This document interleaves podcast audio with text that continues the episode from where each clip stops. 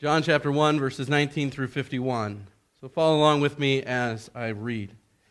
And this is the testimony of John when the Jews sent priests and Levites from Jerusalem to ask him, Who are you?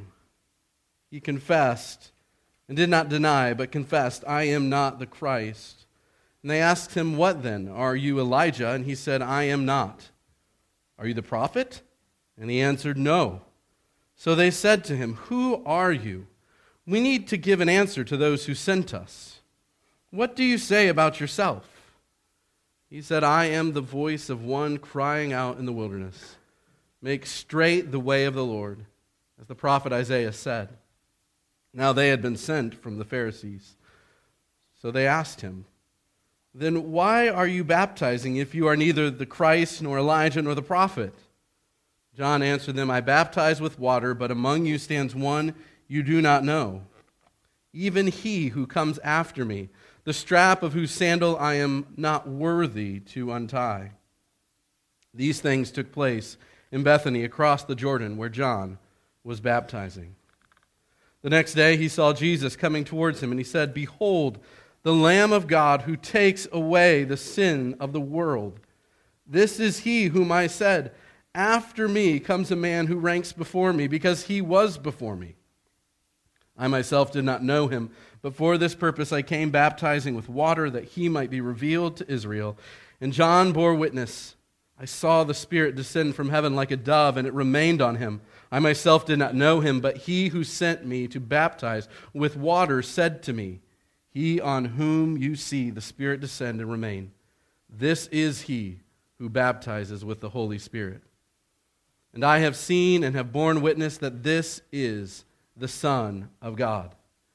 The next day again, John was standing with two of his disciples, and he looked at Jesus as he walked by and said, Behold, the Lamb of God. The two disciples heard him say this, and they followed Jesus. Jesus turned and saw them following, and he said to them, What are you seeking? And they said to him, Rabbi, which means teacher, where are you staying? He said to them, Come, and you will see. So they came and saw where he was staying, and they stayed with him that day, for it was about the tenth hour. One of the two who heard John speak and followed Jesus was Andrew, Simon Peter's brother. He first found his own brother, Simon, and said to him, We have found the Messiah, which means Christ.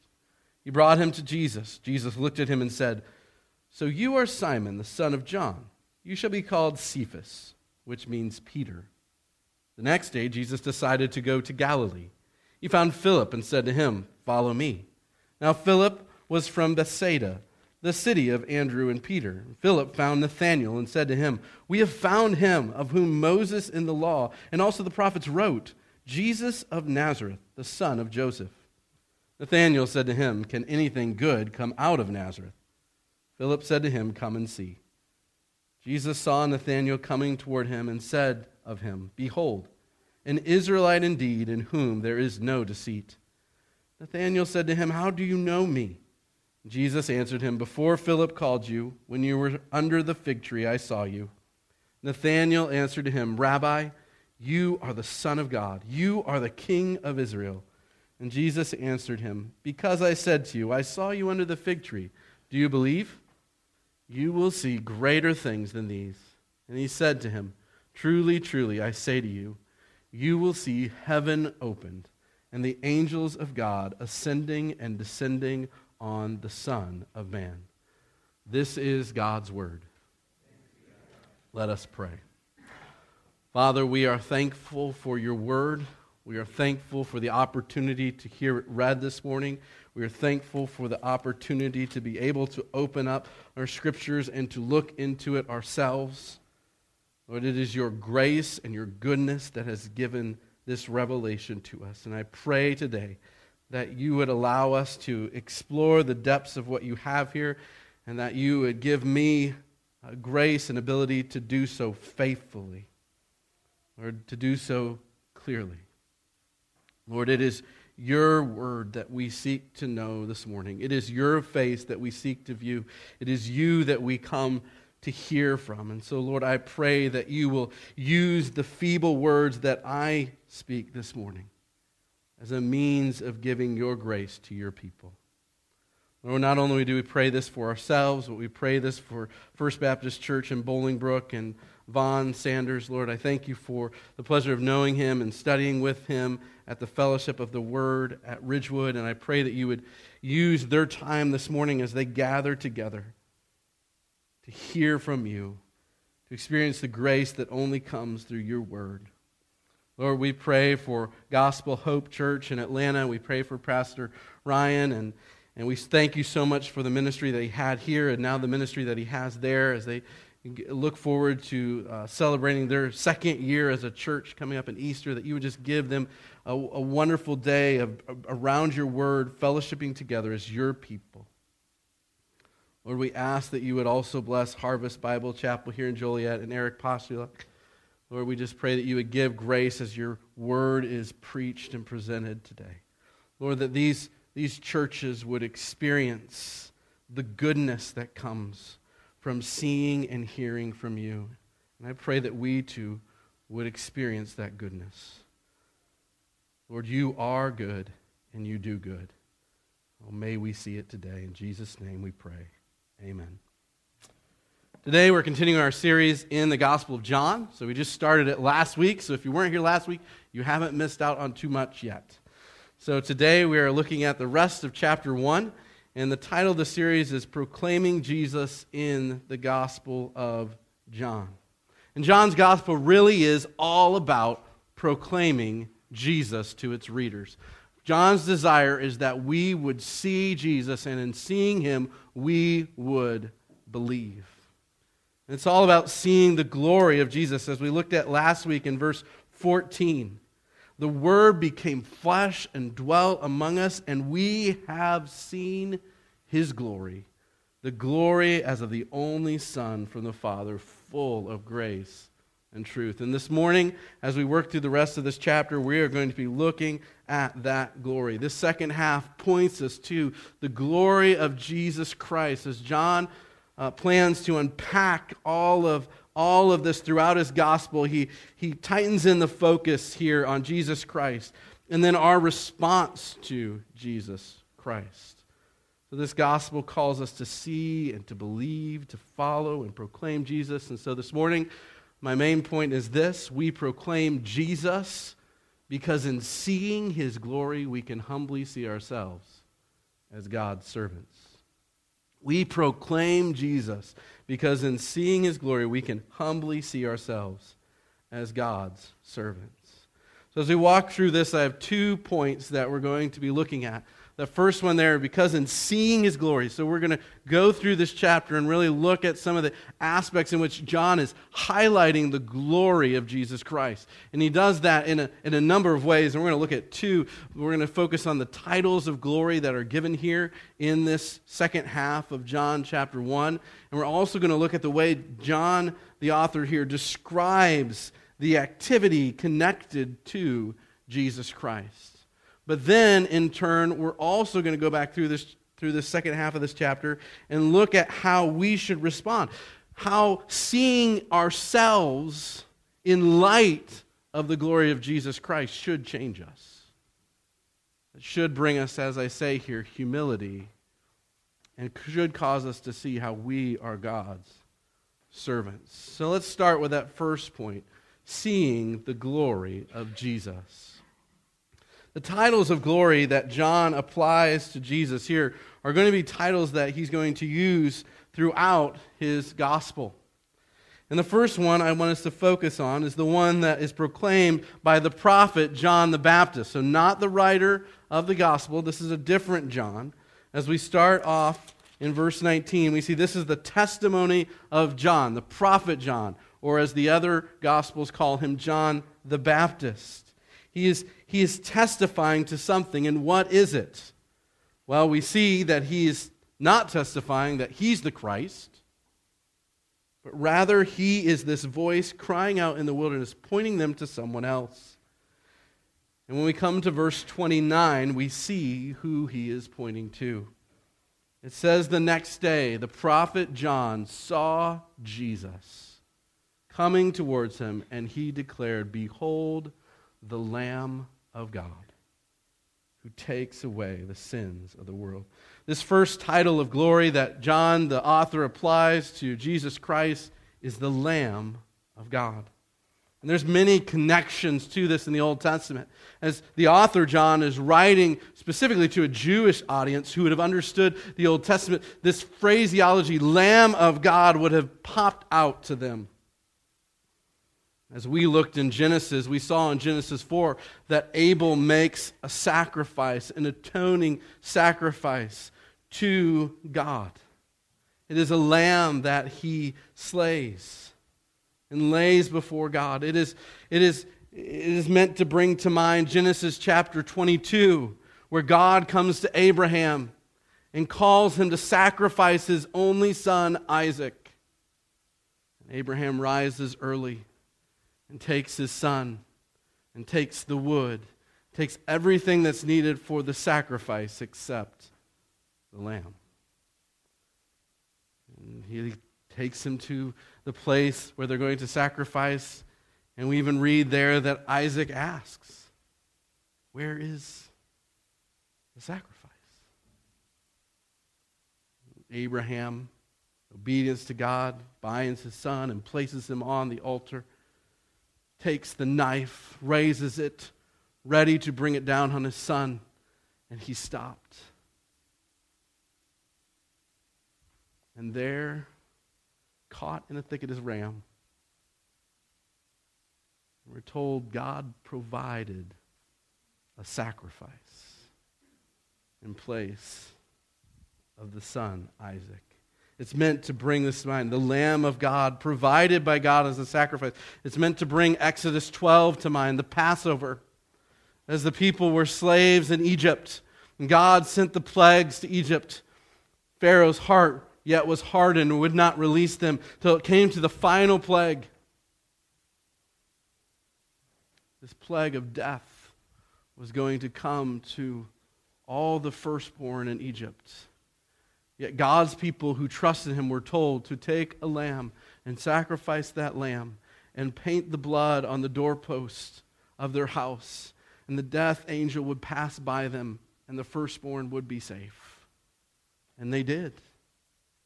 Those who trusted, those who believed, and, and throughout the rest of the Old Testament, we read about the, the practice of the Passover, the celebration of the Passover, that God passed over them because of their trust in the lamb that was provided that took the place of the firstborn. And so when the prophet John here declares, Behold the Lamb of God, all that Old Testament connection is meant to run into our mind. This is the one that God has provided as his sacrifice for us.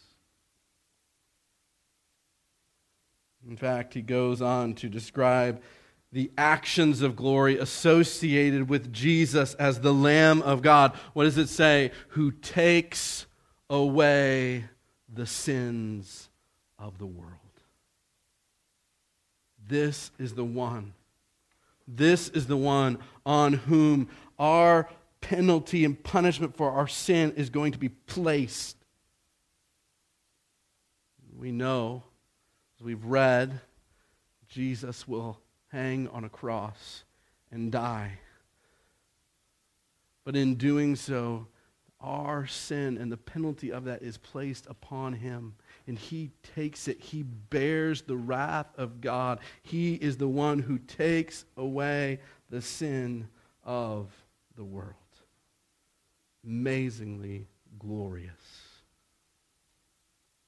But not only that, we read in verse 30, 34, Jesus is described here by, again, John the prophet. I have seen, have borne witness that this is the Son of God.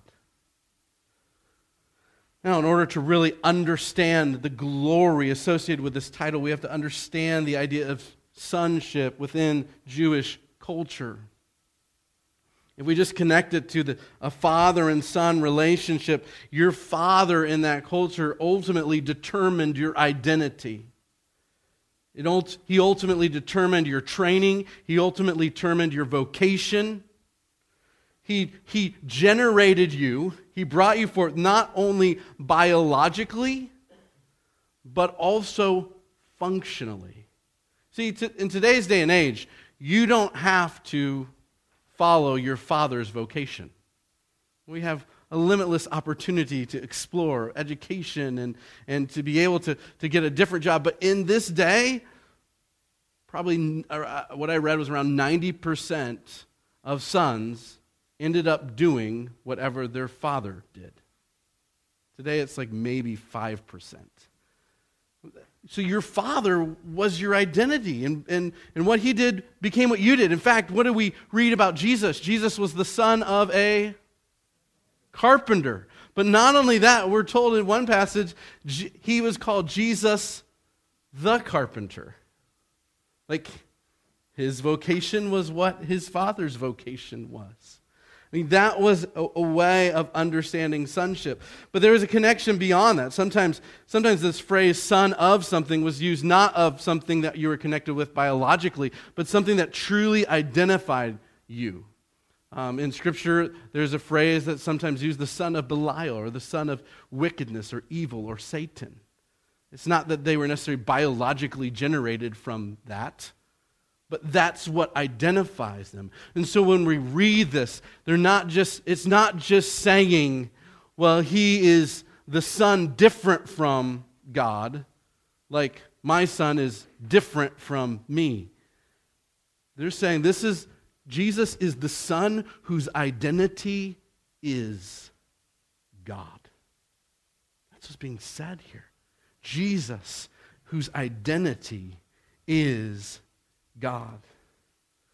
It's what's going on in 2 Samuel 7, verses 12 through 14, where we read about David's son who would come to, to, to be a, ruler and king. And in, in, in one sense, it's referring to Solomon, but then it talks about this son being God's son.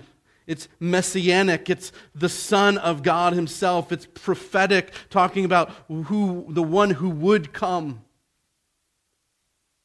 From, from Genesis chapter 3 and verse uh, 15 and so on, this promise the seed would come, the Son would come. It was the Son of Adam, it was the Son of Abraham, it was the Son of David, this one who would come and save his people from their sins. But what we find that this son is not just the son of humanity, but he himself is God. That is his identity. Truly God, truly man. In turn, it is the very phrase that Nathanael uses in verse 49 Rabbi, you are the Son of God. Why does, why does John the Baptist, John the prophet, declare him to be his identity to be God? Why does Nathanael declare his identity to be God? Well, it, with John the Baptist, he saw the Spirit descend like a dove and remain upon him. What we're not told here in John, but we're told in the other Gospels that describe this, is that God the Father speaks and says, This is my Son. He is the one, what does it say here? Who baptizes with the Holy Spirit, who will give his people God indwelling in them. Who can do that but God? So, these actions of glory associated with Jesus Christ, the Spirit of God is saying, Now, I've, I've been blessed to do a number of baptisms here at our church, but never have I seen heaven open. Never have I seen the Spirit descend. One of the most wonderful and amazing events was to be able to baptize my kids, but that didn't happen. This is what happens, though, when the Son of God comes. He is the one upon whom the Spirit descends. He is the one who baptizes with the Holy Spirit. Not only that, when it comes to Nathanael, why does Nathanael use a phrase like this, the Son of God, identifying him as God? Is because Jesus is omniscient. Here's Nathanael sitting under a fig tree earlier in the day before he meets Jesus. Jesus is not around, he's not hiding behind a bush. observing Nathanael. He's doing other things, we're told. He's with other people. Yet, when Nathanael comes face to face with Jesus, Jesus says, I saw you when you were under the fig tree. I saw you there. And Nathanael, you're God. Who else? Who else is omniscient? Who else could do such a thing? Not only that, Nathanael here describes him with another title of glory You are the King of Israel. Now, there have been many kings of Israel, but that's not what he's saying here. You are one of the kings of Israel. You're a king of Israel. No, you are the king. See, the Davidic covenant was given to proclaim that a, a, seed of David would sit on the throne. But there's a key word forever. He would sit on the throne forever. In fact, back in that 2 Samuel 7 passage that talks about David's son and then begins to talk about God's son, that's what is said there. That this son of David, who would be God's son, would sit on the throne forever.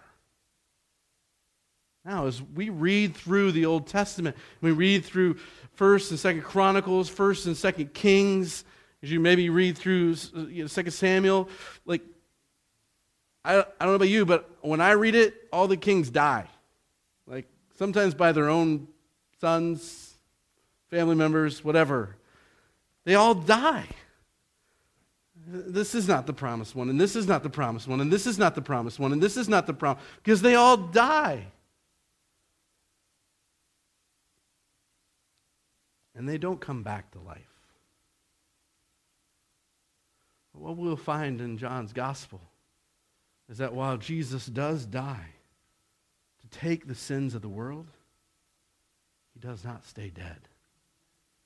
He is the king who will rule forever. He is the king of Israel. We have, we have this helpful little phrase that's given here. Philip wisely says in verse 45 We have found him of whom Moses in the law and also in the prophets wrote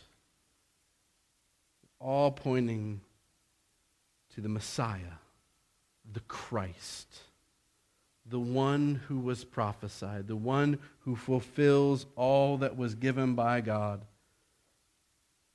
Jesus Christ, Jesus of Nazareth. One other title is given here at the very end. And this is one that's actually used by Jesus himself, of himself.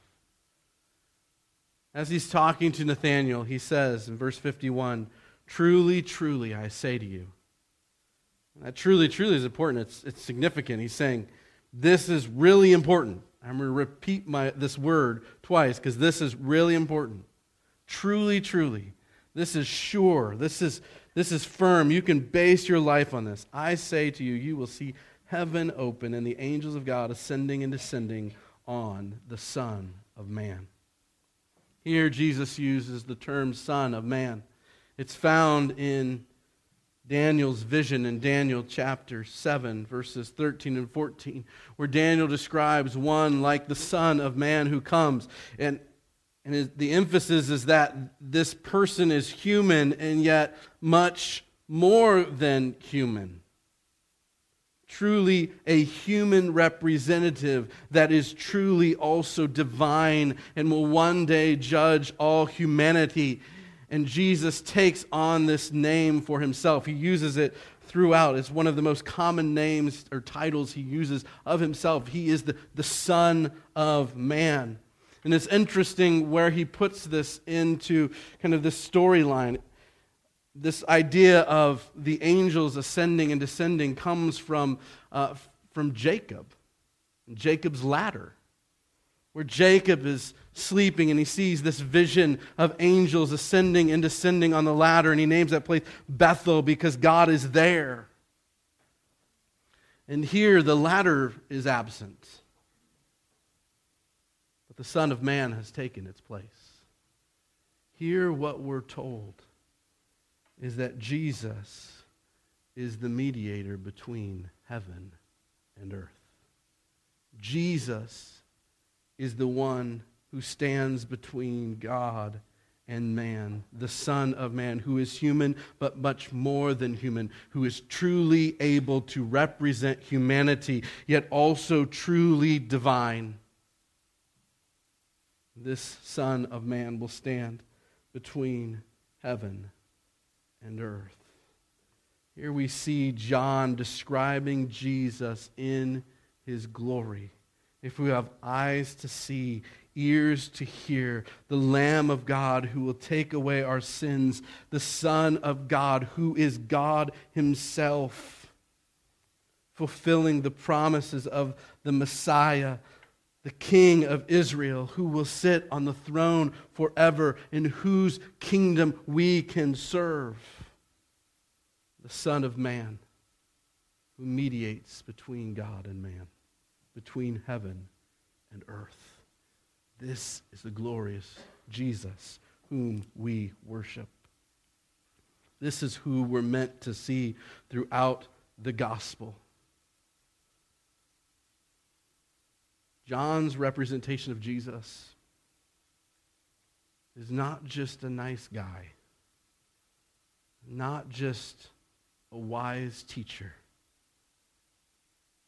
but God Himself who became truly man so that he might reveal to us God, so that we might see the glory glory as of the only son from the father full of grace and truth which leads me to my second point seeing ourselves in light of Jesus glory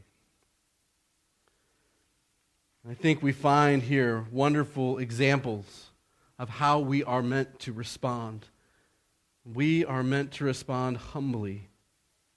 Humility is humanity's right view of self. I like uh, Wilhelmus Brakel's definition, a Dutch reformer. He wrote Humility is having a correct judgment concerning himself, whereby he neither elevates himself above his condition nor wishes to be elevated by others as such. Not to be elevating ourselves above our condition, nor wishing to be elevated by others as such. And humility is what leads humanity to see themselves as God's servant. And so let us look at a few examples here. First, I want us to look at John, the prophet's example of humility. First of all, John humbly commits to his ministry. As they come in verse 19 to ask him who he is, he willingly, he confessed, does not deny it, but confessed. It's like emphatic, like John the prophet was emphatic I am not the Christ. They ask, What then? Are you Elijah? Are you the prophet? No. Here's the humility of John the prophet I am just a voice. I'm just a voice that's trying to point you to the way of the Lord. That's all I am. This is hard humility to say, I am serving, but I am not the one. I am expendable. I am merely a voice. Jesus is the substance. I'm just the one pointing you to him. That's all I am. Not only that, he had a humble evaluation of his ministry. Notice when they begin to ask him why he is baptizing, basically they're saying, What gives you the authority to do this? Now, the baptism at this time was normally proselytes, non Jewish people coming to Judaism, would take the sign of baptism to demonstrate the cleansing of themselves. But what we have here is John is actually baptizing Jews. He's calling them to come and proclaim uh, themselves as trusting in the promise of God in the hope of cleansing of the Messiah. He's pointing them to what God had promised. As the last prophet of the Old Testament, pointing them to what is to come. Notice he says, I baptize with water, he says. It's just a symbol, it's just a sign. But Jesus, Jesus will baptize with the Holy Spirit. Jesus is the true holiness, the true cleanliness. Jesus is the one who brings true change, who brings new birth. John is willing to evaluate his ministry humbly. My baptism, just a sign. Again, hard humility. To say that while my efforts are important, they are not sufficient, they are not effective without the work of Jesus Christ. Any of us should be saying that in our ministry, whether it be in our home, to our kids, whether it be to our neighbors, to our friends. We have an important job to be that voice and declare the gospel of Jesus Christ. But we are not sufficient. We cannot save anyone. We are not effective unless Jesus works. We are looking to Him. We seek to share the gospel to convince people, yet our efforts will be in vain without the work of God. Not only that, we see John's humble release of his ministry. In verse 29, as he declares, Behold the Lamb of God. Again, it happens in verse 35 or 36, Behold the Lamb of God. Notice what happens, verse 37. And two of his disciples heard him say this, and they followed Jesus. They were John's disciples. They were following John and what John had to teach. And all of a sudden, they leave John and follow Jesus Christ. What do we find? From John, we, we see nothing. He doesn't say here that he had a problem with that or he discouraged them from doing that at all. Rather, it seems to be he's the one pushing him, them towards it. He's the one proclaiming, This is the one we've been waiting for. In essence, he's saying, My disciples are not really my followers, but followers of Jesus Christ. Paul, like Paul says, be imitators of me as I imitate Christ. When I'm not imitating Christ, don't imitate me. Because you're not ultimately my follower, you're his. This, as well as hard humility, releasing your investment to do the bidding of Jesus, not your own. Those you disciple, your kids who you raise, and share Christ with them, they may stay or they may leave. As long as they stay or go by following Jesus, we can rejoice. That is our hope. Not that they would somehow be attached to me, but that they would be attached to Jesus. Oh, John is such a great example of humility to us here, who is willing to say, I do not serve myself. I do not proclaim myself, but I am a servant of God and I proclaim Jesus Christ. The disciples are an example of humility as well. Here we see their humble submission, their willingness to follow Jesus and learn from him we see this in these two disciples of John who follow after him. And when they come to him, Jesus turns and says, What are you seeking? I don't know if he said it quite that emphatically. What in the world are you guys doing? Follow me around. And they say to him, Rabbi, teacher. They're willing to place themselves under his teaching and under his authority. As Carson writes, the word literally means my great one. It was a common term of honor addressed by a student to his master, to his teacher. So they desired to learn from Jesus. They placed themselves underneath his care. We're told here they stayed the day with Jesus.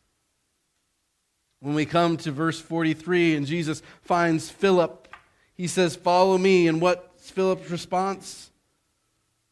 He did. He follows Jesus. We see their humble submission, but we also see how that leads to a humble mission. That in turn, what do they do? What does Andrew do? What does Philip do? They found Jesus. He's their teacher. They're submitting to him. And what do they do? Well, Andrew goes and tells Simon, I have a brother. I love my brother. I want him to know that we found the Messiah. I'm going to go tell him. That's what comes from it. Andrew didn't go and say, We're big shots. We found the Messiah. We're awesome. You should come hang out with me more often, bro. No, he's like, You need to go see Jesus. You need to go see him. Philip, we found him. Oh, can anything good come out of the Nazareth? His brother says. Anything? What does Philip say? Just come and see. Not about what I'm telling you. You need to come and meet Jesus. Jesus is the one it's all about. Our responsibility is to share what we learn with others, especially those close to us. Sometimes that can be humbling because finding Jesus is not about us, it's about Jesus. Telling people about Jesus is not about us, it's about Jesus. It's about going to them and saying, Come and see the glory of Jesus. I'm, I'm nothing. You need to see Jesus. I'm only what I am today. the, the goodness that is in me is because of Jesus. So you need to come to Jesus. That's what we need to tell our friends and our family and our neighbors. And then when they come, there's this humble response. Our own way must be given up to embrace Jesus. That can be difficult. Embracing Jesus means that Jesus' truth comes before our truth. Jesus' way comes before our way. Nathanael is a good example of this. He is seriously skeptical of a Messiah coming from Nazareth. I don't know all the information Nathanael knew about Nazareth, but from reading the Bible, Nazareth was not necessarily considered the greatest of places. And so maybe there's some validity in his skepticism here. Yet when his skepticism is confronted by Jesus, Jesus is proven true. Because Jesus, Jesus, he does not have anything to fear from our skepticism. Nothing. He overcomes it. We are meant to embrace him. He is able to answer all our questions. He is able to assuage all our fears when we truly come to see Jesus. And just as they have given us examples of responding with humility, we too are to respond to Jesus with humility. To believe Jesus, to trust Jesus, to have faith in Jesus necessitates our humility. We understand who Jesus is. It means we understand how different he is from us. We understand how glorious he is above us. We see his place, not only just above us, but above all things. And our place is below. We affirm that only Jesus can save us then from the punishment of our sin, that ultimately we are not able we don't have the power Jesus has. We don't have the glory Jesus has. Jesus is the Lamb that takes away the sins of the world. We cannot even deal with our own sin. We lack the power. We lack the authority. We lack the ability. But Jesus is the glorious God, the truly God who has become truly man to redeem us from the punishment of our sin, to save us from eternal damnation. And so we are meant to humbly submit to Jesus as Savior and God. We are meant to hear Him say, Follow me. Or as He said to those two disciples when they asked where, there's, where He's staying, Come and see. Come and see me. Turn and follow me. We are meant to humbly, humbly embrace Jesus. And we're meant to humbly share Jesus with others. He is our only hope. He is the only hope of our family, of our friends as well. So therefore, we want to share Jesus with them. And what does our humility lead us to? Greater visions of the glory of Jesus. I actually love the end of this chapter. I don't think Jesus here is trying to condemn Nathanael for how Nathanael comes to believe. There's skepticism in all of us. There are questions that we all ask about Jesus. But notice what Jesus says. Jesus answered him, Because you said to me, I, or because I said to you, I saw you under the fig tree, do you believe? you will see greater things than these. It's not a condemnation, it's a promise. As, as we see the glimpse of the glory of Jesus Christ and we say, Yes, that's Him. Jesus says, Just wait. There's more to come, there's more to see. If Jesus was not omniscient, then how could we say he was God? And yet, now, as we are confronted with this text of Jesus' omniscience, this historical account, Nathanael's experience recorded by the author John, it's meant to call us to believe that Jesus is who he says he is. It's meant to say, skeptic and unbeliever, Come. Come and believe. And in humbly believing in the glory of Jesus as God, we are promised to see the greater glory in the future. And in fact, it's interesting. It's hard to see in English because we don't have a plural for you. Maybe it should say, Truly, truly, I say to you guys, you all something to that effect. It's a plural. It's not just a promise for Nathanael, actually. It's a promise for all the disciples. It's a promise for us as well. You will see greater glory. Now, to them, he's saying, You will see greater glory in my life. Jesus will be confirmed over and over again as the new Israel that's paralleled here with Jacob, who is the old Israel, the promised Messiah, the one who they've been waiting for. And we too can see it as we work through this gospel, as we read it, as we study it. We too can see God, uh, Jesus continuing to be confirmed over and over again. But more than that, Nathanael and the others' disciples saw, past tense, a greater glory at his death, at their deaths. All who believe can look forward to an eternity of glory awaiting us. C.S. Lewis described heaven in one of his books as being a place where one can go further up and further in. There's always more. There's always further to go. And it truly is. For in heaven we will continue for an eternity to be amazed by our infinite God that there is so much glory that awaits to be revealed to us, we cannot even fathom it all yet. So let us humbly embrace the infinite glory of Jesus. Because our finite glory does not even compare.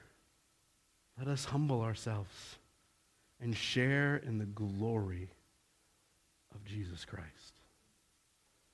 What should we know in our application here? Jesus is glorious, infinitely glorious. Only He is the Lamb of God, the Son of God, the Messiah, the true, eternal King of Israel, and the Son of Man. Only He.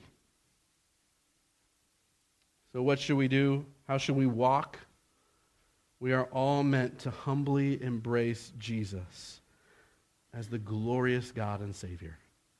We are all meant to humbly proclaim, to share Jesus as the glorious God and Savior. Let us pray. Father, we thank you so much for this text and how it proclaims to us Jesus Christ, how we are meant to respond. Oh Lord, may we be willing to humbly embrace the glory of Jesus Christ.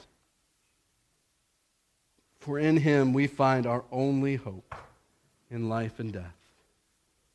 May be, he be exalted. Lord, if there is anyone here today who has not yet believed in him, trusted him as Savior and Lord, that they would turn from their sins to him. As our text says, as Andrew proclaimed to Simon, as Philip proclaimed to Nathanael, Come and see. Jesus, Jesus is here to be seen, here to be embraced. Lord, I ask that you would move people's hearts to embrace him this morning. In Jesus' name we pray. Amen.